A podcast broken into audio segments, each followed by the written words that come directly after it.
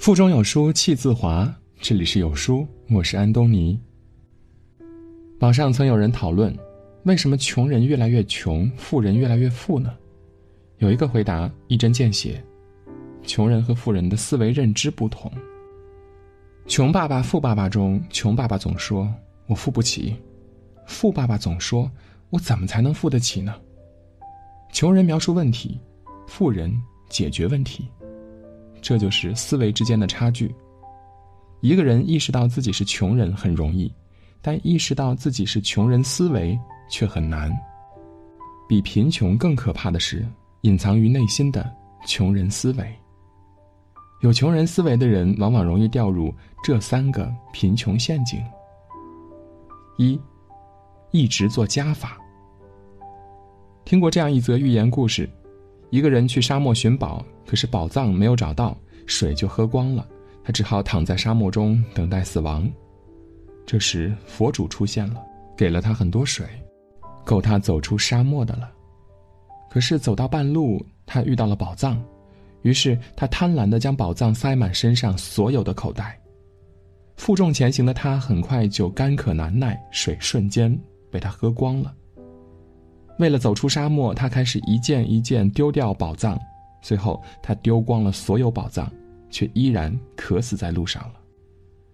被物欲绑架的时代，很多人都像寻宝人一样，因为想要的太多，一直在给自己做加法，不停的给自己增负，最后呢，什么都想要，却一无所获。看到什么就想要什么，却从不关注自己最需要什么的状态，就是一种典型的穷人思维。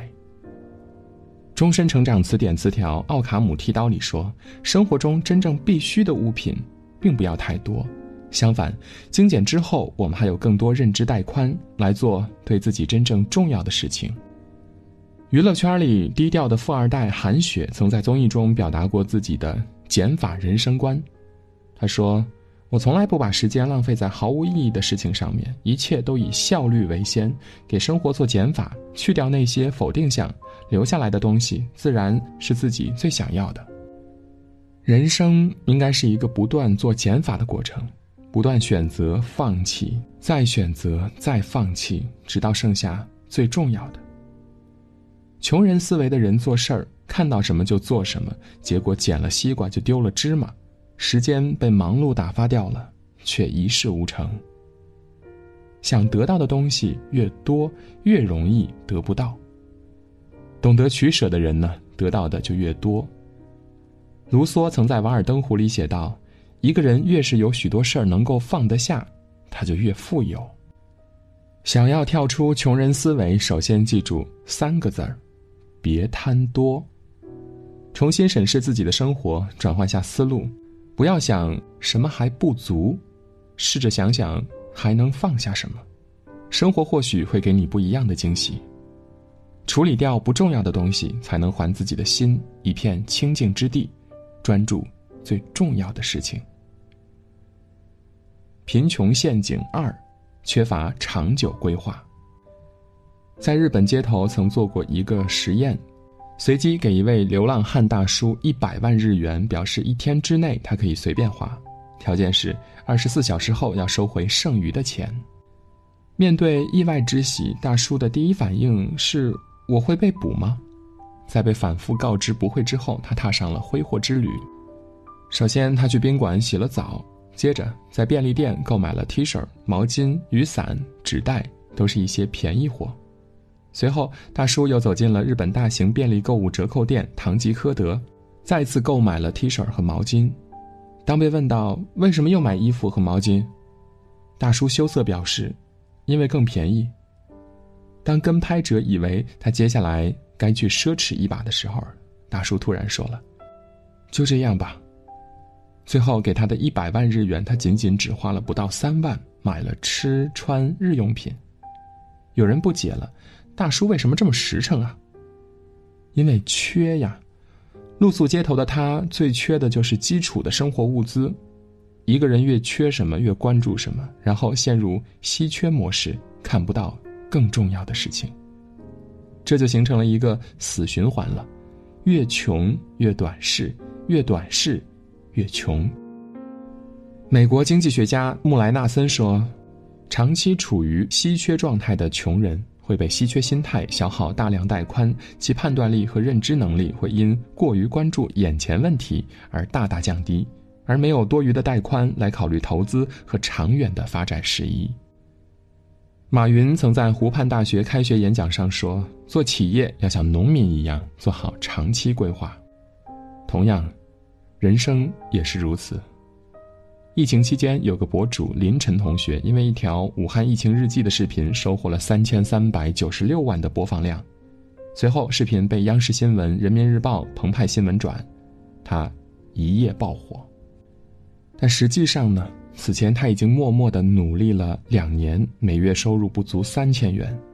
他曾给自己做了一个两年规划，学习了各种自媒体技能，可现实的巴掌却打得啪啪作响。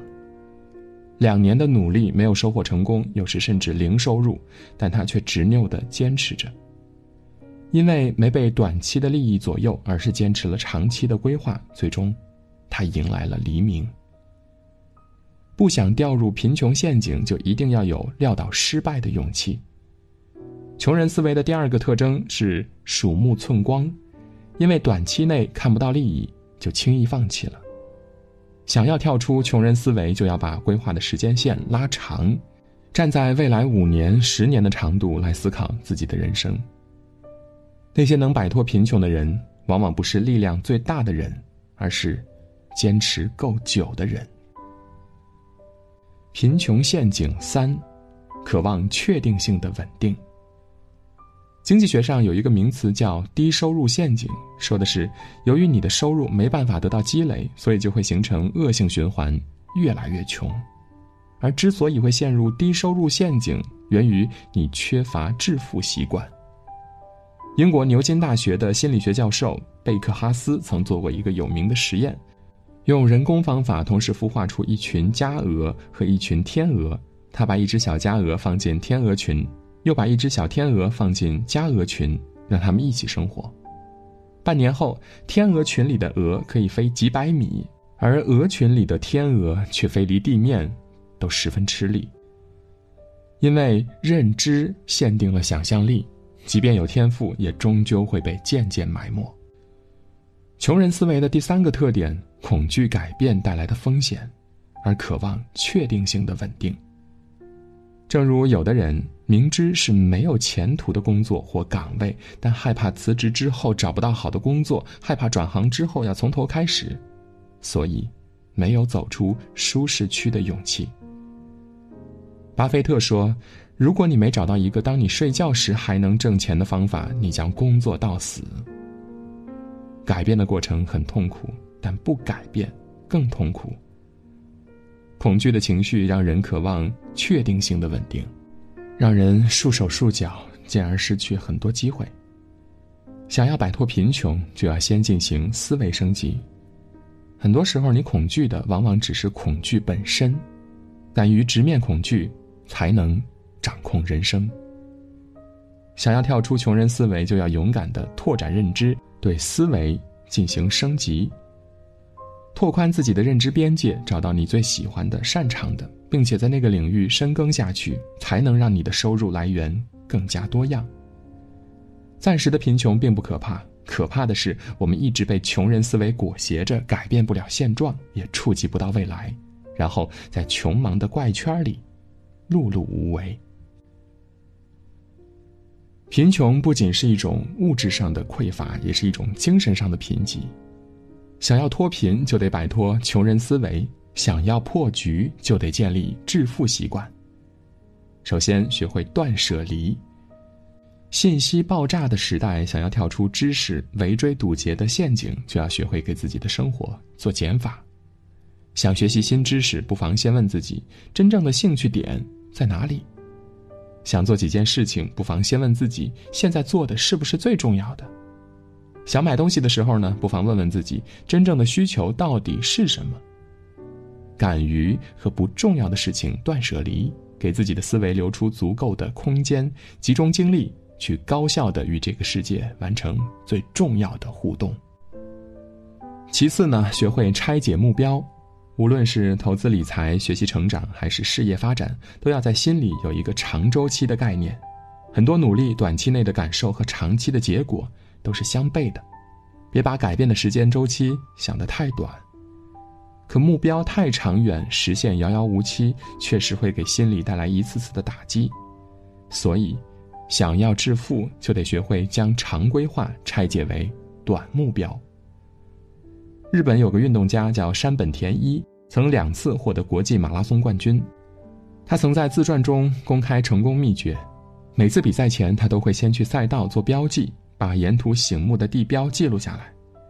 到比赛当天，他就以每一个地标为目标，每一段都奋力冲过去。就这样，四十公里的赛程被他分解成了几个小目标，轻松的就跑完了。人生中任何计划都可以如此。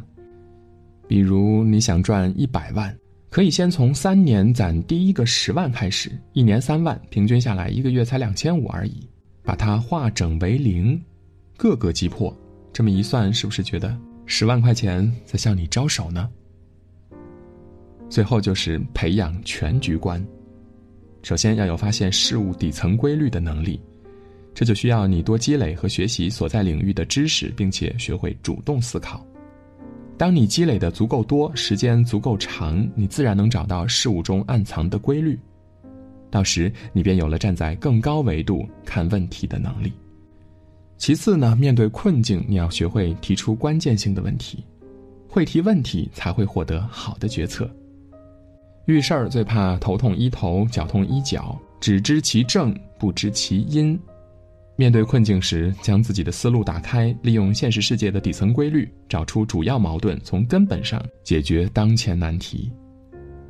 当你定了计划却依然一无所获的时候，当你有了梦想却埋怨遥遥无期的时候，当你终日忙碌却永远原地踏步的时候，那么，就是你需要思维破局的时候。人生如局，必须破局。当你拥有了破局思维，才是你走向富裕的开始。今天的文章到这里就结束了。文章最后呢，主播和大家猜个谜题吧。它可以带你畅读两千本书籍，畅听二十四门精选好课，更可以邀请万名同城书友与你同频共读，在获取知识的同时，遇见更优秀的人，更大的世界，过更加自由完整的生活。待春暖花开时，还可以与你一起线下相聚，是不是很好奇是什么东西呢？华智文墨，找小惊喜吧。在这个碎片化的时代，你有多久没有读完一本书了？长按扫描文末的二维码，在有书公众号菜单免费领取五十二本好书，每天有主播读给你听。好了，今天的文章就分享到这里，感谢聆听，愿你的每一天都过得充实有意义。记得在文章末尾点一个再看，让有书君知道。你们在听，我是主播安东尼，我们明天见。